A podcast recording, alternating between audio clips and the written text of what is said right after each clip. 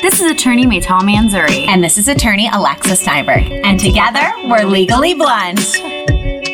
Hey guys, thanks for joining us today. We've got a special guest in our office. It's the Honorable Steve LaBelle, and he's going to be talking to us about all things marijuana, and we're going to be focusing a lot on the Medical Marijuana Regulation and Safety Act, which we also call the MMRSA, and you've probably heard us reference it in the past, and um, we're really going to get into the nitty gritty today and also talk about how it's going to apply in the future and what you can do to help position yourself for the MMRSA. So the MMRSA was passed by Governor Jerry Brown in October of 2015 and went into effect January 1st of 2016.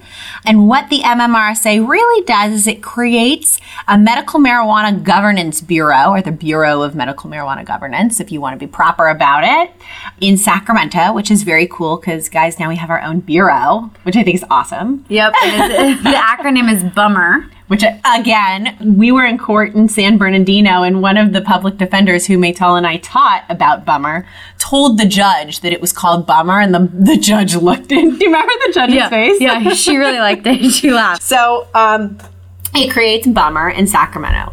And what Bummer is going to do, well, first of all, it's run by Lori Ajax, who we took from, what is it, the Department of Alcohol and Beverage Consumption? Is that what it's called? Control, yeah, ABC. Control, ABC. So, you know, we've got the next best person to be dealing with marijuana. We took her from alcohol. What a great thing. and what the MMRSA really is going to do is they're going to create a comprehensive licensing plan for the state of California, um, which is very exciting stuff for us. It's going to take them about two years or so to put together everything so the application process can open up to medical marijuana businesses all throughout the lovely Golden State. Yeah, as we told you guys in previous episodes, the original legislation that allows for medical use of marijuana, the Compassionate Use Act and the Medical Marijuana Program Act, allow for certain things, but what they definitely do not do is provide a comprehensive system for distribution, for cultivation on a commercial level. And so, you know, in the past 20 years, it's largely left medical marijuana businesses or medical cannabis businesses out in the cold as far as legal protection. And with federal law, you know, preventing the DEA now from intervening in states where there is a comprehensive legal system, we really, really needed this type of legislation to help businesses come out of the shadows and come into a legitimate industry. The, the industry is very excited about this whole comprehensive licensing plan. And one of the, I would say, close to number one individuals that knows all about it is Steve LaBelle, who's here with us today to talk about it. Hi, Steve. Hi. Thanks for coming, Steve. It's really an honor to have you. You are one of the experts that we use often when we're confused about the law. Steve and, is our reference. and you just got you have one or two years on us, I think. Just a couple. Just a couple. we had a defense attorney the other day very condescendingly tell us that he was going to be our mentor. And I looked at him and I was like, "Thank you. I have Steve LaBelle. I don't need you." You know, for those of us who practice law, you know it's an always it's an ongoing you know process. You never stop. You never stop learning. Um, never. And especially this, the, the medical regulations, medical marijuana regulations in the state, this is historical in nature. It, it brings in so many different areas, constitutional law, real estate law, criminal law. So um, interesting. You know, potency testing, you know, pesticides, rodenticides. There's so many different parts of this. This is Herculean, but um, it was very well written. Um, as you may or may not know, there were two assembly bills, a Senate bill. The governor, uh, Jerry Brown, he took those bills on the eve of the end of the legislative session and he reworked them and he handed them back and he says, This is what I'll sign. And 20 years ago, then Attorney General, State Attorney General Jerry Brown wrote the guidelines for the state. And now this is full circle. Um, it's his legacy, and, and hopefully we'll be able to to implement um, good regulations within the state. They're long overdue. Well, why don't you tell us a little bit about yourself, Steve? How and where do you come from? And then eventually, how'd you get involved in the cannabis industry? P.S. You guys, Steve LaBelle, his his nickname is the commish. The commish. The commish. We have the commish is in our presence today. I have a lot. I seem to have a lot of nicknames in this business. Uh, I've been a lawyer for 30 years. The first uh, 10 or so, I was a, had a real estate firm of my own. I did a lot of work for Fannie Mae, various banks during the various real estate debacles we had in the state. Got offered a position in the Los Angeles then municipal court in the Glendale Judicial District. Even then, for the 11 years, I was a um, Los Angeles Superior Court Commissioner. So I So was on the bench did, and was assigned to a criminal courtroom and did 150 jury trials. Um, most fascinating part of my life, but it does take a toll on you seeing society at its worst. Did it make you feel at ease that this was justice, that this person had committed a crime, maybe murdered somebody, and so you were carrying out justice by sentencing them to life? The determinate sentencing laws I found a little shocking in the beginning because some of them, if once you knew the background of the individual, uh, Explain what determinate sentencing is. that there's a mandatory sentence. It's a second degree murder. There's a sentencing guideline that I have to follow. For marijuana offenses, this does not apply, correct? This is for other crimes. Correct, but a concentrate case that I was involved in, that individual was sentenced to eight years and four years county jail on the front end, and he's still in county jail. So Wow. That you were the judge on, or you were an attorney on? Got I, it. I was consulted on, but the point is that it still can happen, and that's why the industry still needs to be not act as though it's a free for all, and not act that there's no laws and we can do whatever we want until state implementation occurs. What we always felt was there'd be some amount of blowback from law enforcement at the end of this, and for all intents and purposes, this very well may be the end of you know the war on marijuana. Who is your average client? all spheres. My, it could be um, government who's asking me specific questions. It could be a cultivator who wants to come into compliance with local law. It could be a dispensary operator that wants to come into compliance with local law. It runs the gamut from up and down the state. I have projects from San Diego to Humboldt, conditional use permits, um, dispensaries, cultivation sites, manufacturers who want to do the right thing, but everyone still has to bear in mind this is still a federal violation. And the harder we all work to become self regulated and follow the state rules, um, it, it lowers the risk of federal intervention. They haven't gone anywhere. They're all right there watching to see if we can pull this off. And I really think we can. Um, again, it's Herculean, but it's for the best of the industry. Many will remember, remember these days as the good old days because this is going to be something very different in the coming years.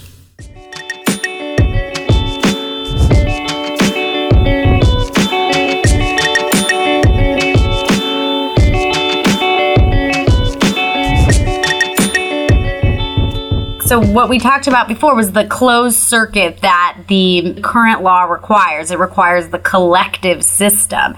And now the Medical Marijuana Regulation Safety Act opens it up to a much more traditional chain of distribution and production. So Steve, explain that a little bit more. Under the new system, the cultivated uh, product would have to go to a distributor who would then, after um, specific batch testing, would uh, direct the end product to the dispensary. So cultivators will bring the product to a distributor through a licensed transporter who will then, after testing, take it to the dispensary. Um, So how many licenses are available under this new law? Because you're talking about distributor, you're talking about transport, there's all these different names. How many licenses are available? There's 12 licenses, but there's subcategories, such in the cultivation subcategory. There's categories for indoor, mixed light, such as That's cultivation. correct, um, or outdoor. There's also categories within those subcategories with respect to how much plant canopy is being grown. Is State- canopy square footage? Canopy is when you look at the top of a plant, you look up how much area does that plant take up. That's the canopy of a plant. Oh, So I there- didn't know that. No, I didn't know that. See? we learned something Learn every day. That's the goal. okay?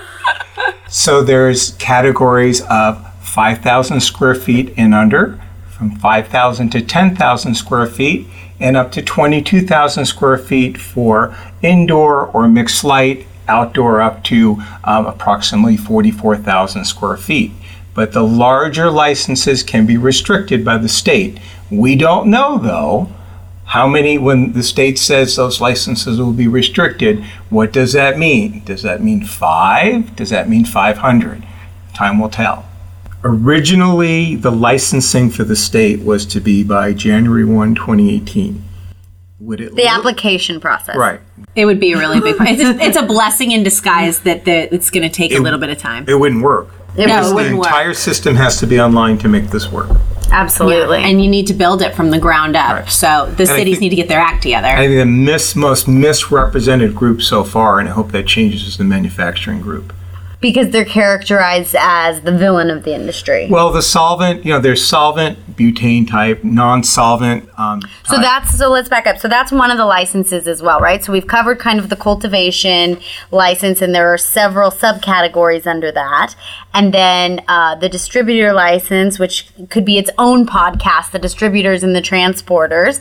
And then now there's also the manufacturing license, which um, could be with solvent or without, or volatile or involatile. the solvent licenses, it's stated in the state regulations, will be restricted in nature. What that means yet, again, we don't know. Typically, in the industry, the manufacture of the concentrate may be different than the edible maker or the tincture maker, and they are grouped together under the manufacturing license classification, which will result is they're going to have to be lawful joint venture agreements because you're not going to be able to separate the concentrate maker from the edible maker at that point or the tincture maker. In other words, they're going to have to be under the same license. Is that what you're saying? Yes. Okay. So um, let's kind of give our listeners a uh, sort of more of a, a broad picture of what's going on here. You have the cultivation license of varying sizes, you have a manufacturing license, solvent or without solvent. Then there's a retail end of things, correct?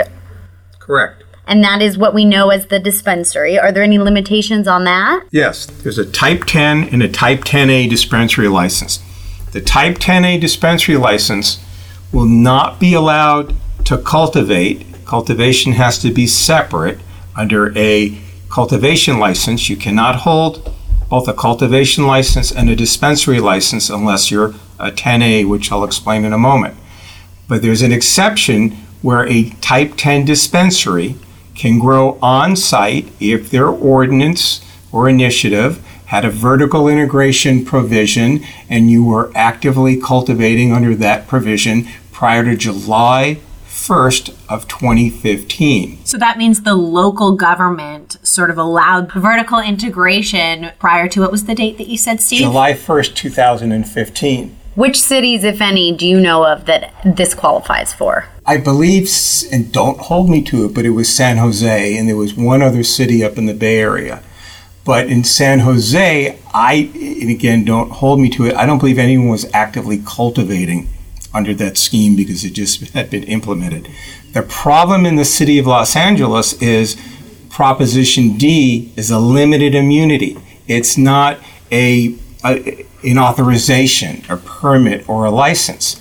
So Prop D essentially does require vertical integration in that you can only have one location for a medical marijuana business and the only medical marijuana businesses that are allowed are that 134 and so they would arguably have to do everything on site. So that would qualify but what you're saying is that those 134 don't actually have licenses, so they do not qualify under the vertical integration, quote unquote, grandfathering that the MMRSA So- allows for. Now you could still the that dispensary could still go to a licensed cultivator and obtain or, or even now have a patient member cultivation site under the closed loop system.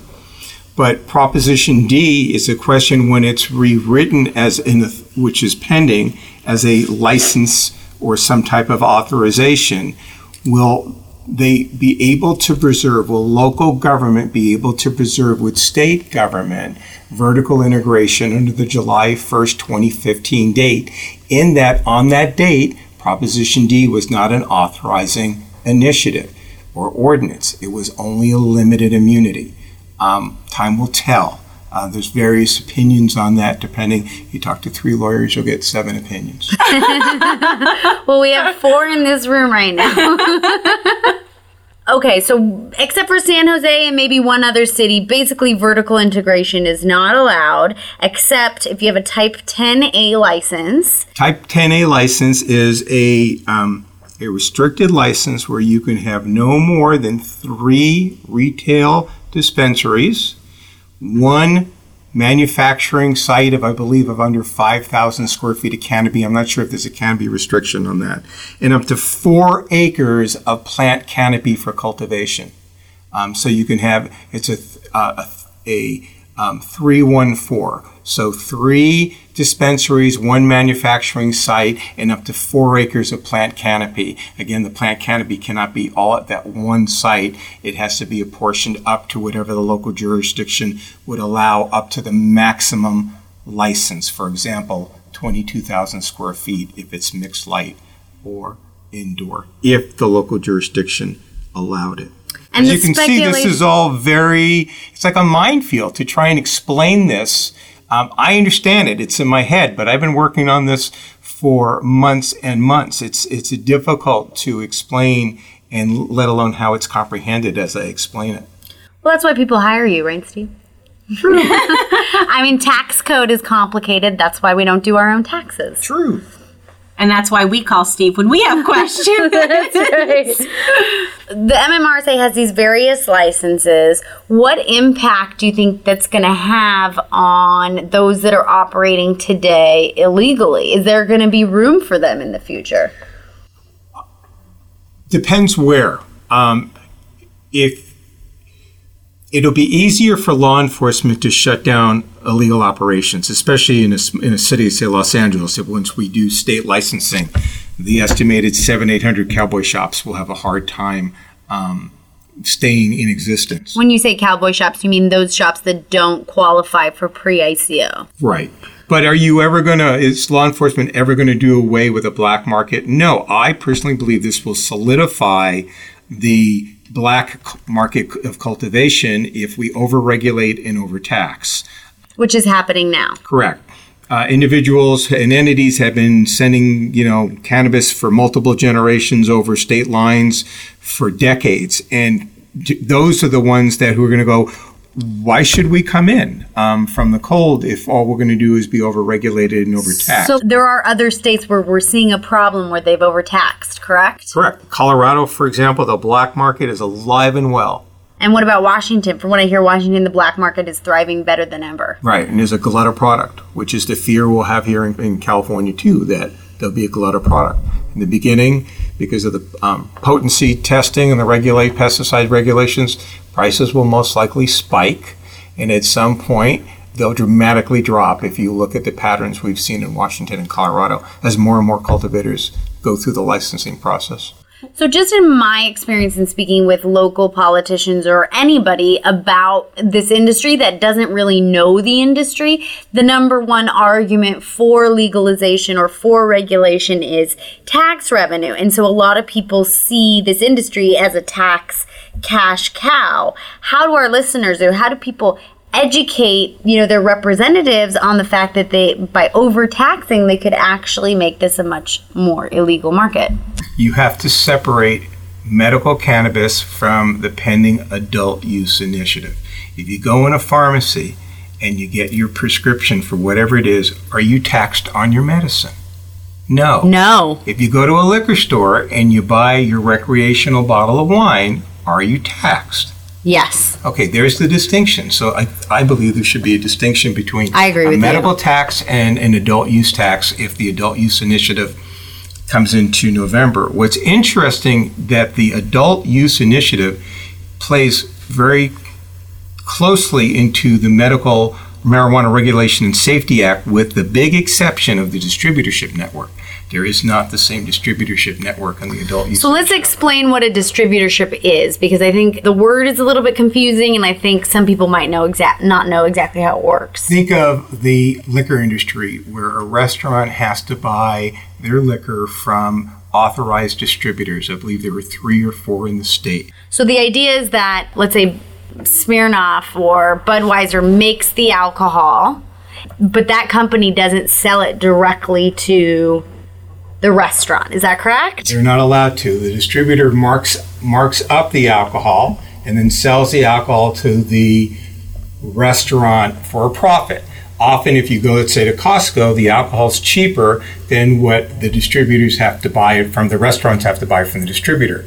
The distinction under the state regulations is that the cultivator and the dispensary or the manufacturer can contract with each other and set a price amount, and the distributor is going to have to honor that contract, but will be allowed to charge a set fee for the distribution. So the distributor is the individual who, through a licensed transporter, will pick up the cultivated marijuana or pick up the edible product and we'll bring it to the dispensary or we'll bring it to the manufacturer. So the transporter and the distributor, those are two separate licenses. The, the transporter is responsible for what? For the testing? The transporter is responsible. It's like the Brinks Armored Guard. He'll they pick up the the um, the culti- cultivated cannabis and they will bring it under a secure method set forth in the regulations to the end user. This is different than delivery from a dispensary. There's a distinction. This is more of a commercial distributorship network. But delivery from a dispensary, is that like Domino's? Correct. There we go. Which okay. Is, which is unlawful in many jurisdictions, unfortunately. And, and Los Angeles, especially. right. And what about under state regs? Delivery allowed? Delivery is allowed out of a, a licensed brick and mortar facility. You don't necessarily have to have patients coming in there, but it has to be from a brick and mortar facility that the local jurisdiction has approved first. So delivery is allowed, but it has to be connected either to a dispenser dispensary in or, the in the in the traditional sense, a correct. storefront retail dispensary, or a distribution hub, sent you know, location, but only if the local jurisdiction allows it. And again, they're few and far between. And that's what we call a non-storefront dispensary. Correct. That's what they're calling it. Sort of like a, a closed door pharmacy, if you will. Right. So there's so much to talk about. I mean, this is just like, you know, the tip of the iceberg. Yeah, I mean, it's really. just like I think we've kind of covered the basics of the licenses, right? The other one is a testing facility um, for labs, and uh, beyond that, there's a seed to sale requirement, which some people are saying is almost impossible to implement, and kind of the regulators are in la la land if they think they can actually do it. What do you think about that? It's done in the alcohol industry. I mean, how many there are liquor stores and restaurants that are getting their alcohol every day. This is this is going to be modeled, good, better, and different. It'll be modeled after that. There's some tweaks to it. Um, the concern is this isn't like a can of beer you can stick on a shelf somewhere and forget about.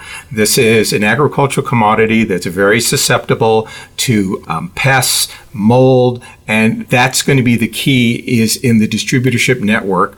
But you know, the governor has appointed some really sharp people. The three of us have met the individuals in, in charge, and I, I, I was very impressed.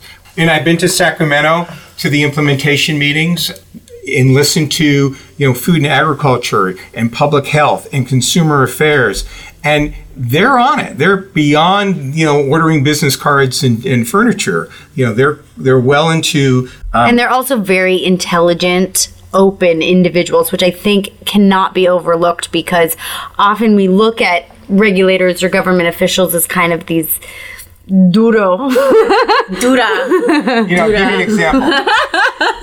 I work with some colleagues that you felt like you wanted to stop off at Burger King on the way to work and get them a crown and so they can put it in their head. Uh, and I work with other you, you told me, I was with the judge that you told me that. What did you call him? The king of, I don't remember what you called him. It's all good. Uh, we'll keep that between then us. Not staying in this room. then I've worked with other judges and colleagues who we would, you know, all sit together for hours to talking the law. We would never tell each other what to do, but it was nice just to be able to talk it out. Shoot the shit. Right. And this is what this is, you know, knowledge is power. So wherever you get this from, this is all subject to change. Um, I urge everyone just to keep, hold on, like we are.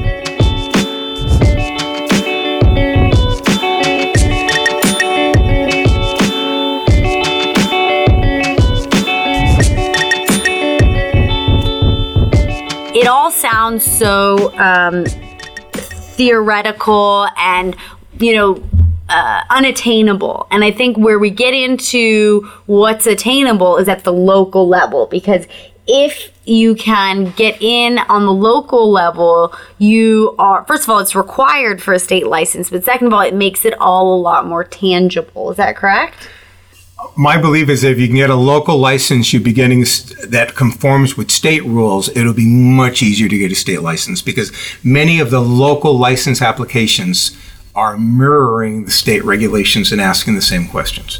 Well, I heard rumors that, you know, in the cities that are giving these licenses out, that it would be more difficult to get a state license if you've got a license from a city that has given out a plethora of licenses. like true? Adelanto, Desert Hot Springs, these areas that have given out kind of lots of licenses. There's a rumor out there that you know the state may only pick and choose a few of those to actually yeah, give state licenses. I think for city. the large licenses that has always been true. When the larger licenses, it's written with specifically within the regulations, they're to be restricted.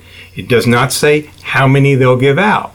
You would think since the the intent of the regulations were written for the small and medium sized Northern California cultivator. That's always been the intent. Good, better, and different. That's not my position. That's just a known fact. Right. We don't know how much canopy we need in the state until you know how much. There are thousands of small and medium sized growers. Until you know how many small licenses, I would say need, hundreds of thousands, right? Probably. How can you start giving out large licenses if you're going to be wiping out the smaller licensing uh, licensees that the intent of your legislation was to protect? Right. Now, that the adult use is a little different. That more pushes or weeds them out over a five year period. Adult use is recreational right. marijuana, which will have written into it large scale licensing. But cannabis industry is very different. You know, people will go buy a $5 bottle of wine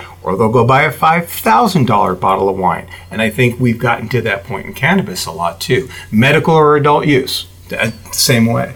And what do you think about this um, sort of fear or uh, hypothesis that once maybe once recreational passes in California, but more so once the CARES Act passes, which we will talk about later more, but it's a federal um, proposed legislation which would uh, reschedule marijuana to Schedule 2 and also you know helps with a lot of the banking problems that uh, they're real smart here by the way we learn from the best. From the from the mouth of the commish to your ears. um, so once that happens, what do you think about the this fear that big tobacco is going to come in, big alcohol is going to come in, all these conglomerates are going to come sort of sweep the rug out from under the smaller business person? To some extent, that's inevitable. Look what's happening in the small craft beer industry, where they're just being bought out for unconscionable numbers just to buy up market share. I think that's unfortunate, um, but that may business basics. Business basics. As much as that's against everything I believe in, it's maybe just what happens in life. You know. Right, but that appetite, I mean, I've heard this um, comparison to the craft brewery often. I think that the appetite for the craft beer is very. Um, sort of uh, analogous to the cannabis consumer, I think personally, in that the cannabis consumer is very concerned with where it comes from. They don't want to support big tobacco or big alcohol necessarily. And so I think that um, brands are going to be super important. And if a, if a company brands themselves properly, that brand will be very valuable and could compete with some of those bigger companies. Yes, and with the bigger companies also at this point, from what we're seeing, is remember genetically we bred out high CBD products a couple of decades ago. Those are being bred back. The medicinal um, part of the, of the plant, the CBD part, and you know there's a lot of other medicinal parts. Um, it, that's a whole area until its own in the medical field that we're really starting to see a lot of interest in. Um, from the medical community. And that's really, really different than an adult use that just wants to get stoned on a Saturday night. Um, so I just feel that there's enough room in the industry for all different types. Yes, you're going to have big, big manufacturing, you're going to have branding, hedge fund owners, et cetera, et cetera. But this is a very unique industry. I think Maytal was really right when branding's really going to become a big thing. It's going to be necessary in order to survive. Yes. Steve, where can our listeners find you and how can they contact you? The best way to get a hold of me is email. It's my name. Oh, here they come. Steven Lubell, S T E V E N L U, B as in boy, E L L, at yahoo.com or gmail.com. Steven's a one man show. He really, I mean, it's remarkable everything that you get done. Um, you know, I'm continuously impressed. He always walks into my office with new information and he talks about it as if it's common knowledge. And I'm always just in there nodding my head going, okay, register Yes, this okay, information, register this information. Yes, yes, I, I know. I always want to say pause. Let me get out my pen and paper. Like, hold on one quick second. we can't keep up with the speed with which your mind works. Steve, I hope you have some sort of um, sort of sorter on your email for uh, the, the influx of emails that you're going to get from listeners. You know, it's fascinating. I've talked to a lot of people. I've done an outline that if someone shoots me an email, I can send you a copy of. It's a great outline. it's a work in progress, but it really, you know, I did it for myself is I was working on implementing the state regulations, so I had to do it because we were dealing with three different bills that were all coming down the wire at once. So I'm happy to pass this along. I've learned a lot from my colleagues and just incorporate this um, for everyone to use. And we have more information on our website, which is Manzurilaw.com. dun, dun, dun. We can also be found, a little bit of a shameless plug, on Facebook under Manzuri Law and on Instagram and Twitter At 420 Attorneys. There you go. legally-blunt.com. Attorney Maytal Manzuri. And this is attorney Alexis Steinberg. Thank you so much for joining us as we Navigate the weeds of cannabis justice.